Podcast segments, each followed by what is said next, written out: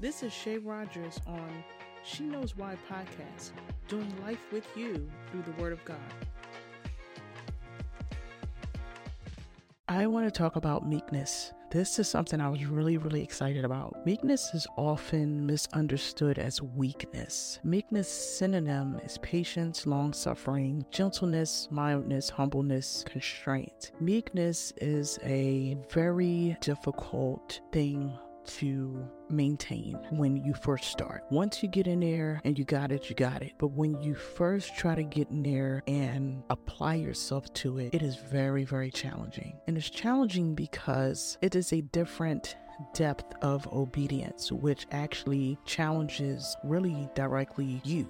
A lot of people, when they hear the word meek, they think about Matthew, the fifth chapter, and the fifth verse that says, Blessed are the meek, for they shall inherit the earth.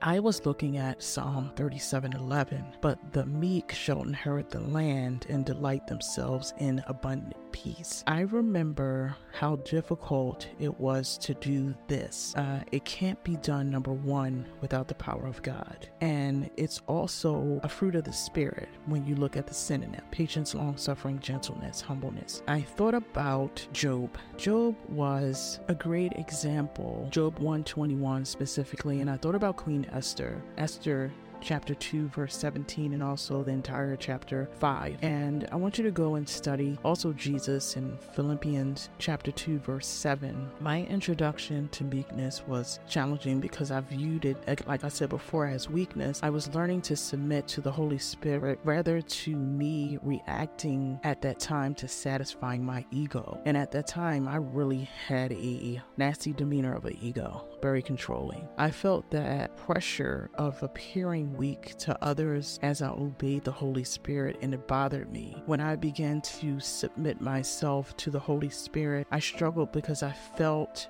how people were looking for the opportunity to take advantage of me. And I was not allowed to react because the Lord was teaching me how to be meek. One of the most difficult things to do is to sit and take on persecution. And some people aren't people that respond well to it. And I was one of those people that if you disrespected me, I, I, I was going to make it clear that I wasn't tolerating that. I had a limited view at the time because I didn't apply the word of God to my heart. So the struggle was very great. When I applied the Word of God to my heart, the struggle began to leave because I learned to prioritize uh, my view with the Word. When people tested my obedience to God, I stood without feeling angry or that I needed to defend myself. I stood with courage and my dependency on God and not myself. I was able to walk in the authority and the power that God had given me with exercising spiritual maturity. And that for me, and I'm speaking for myself because I remember where I was at that time, it felt like I was walking on glass barefoot. And that was because everything was surrounded around how I identified myself and what I considered to be strong, what I considered to be bold, what I considered to be acceptable to me. And I was trying to put God in a category at the time to say that He was relevant here, but not there. So when the Lord began to challenge me on the fruits of the Spirit, and this one was meekness at the time, I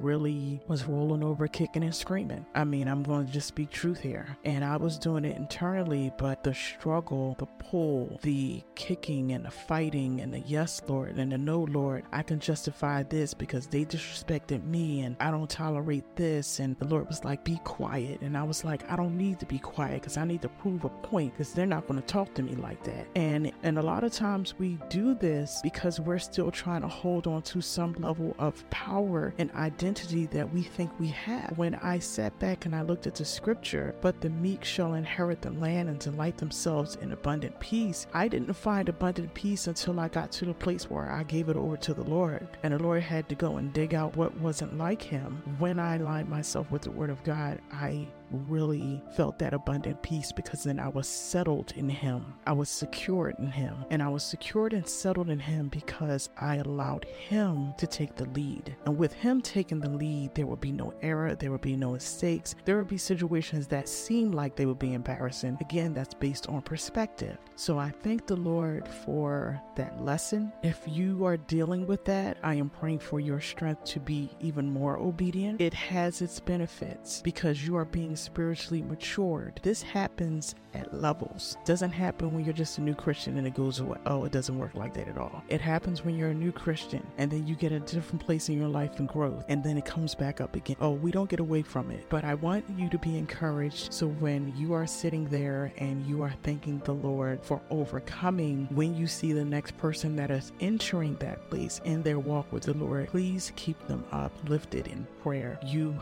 walk in excellence, you walk in the power and the authority that the Lord has given you, and you walk in love. God bless you. This is Shay Rogers on She Knows Why podcast, doing life with you through the Word of God.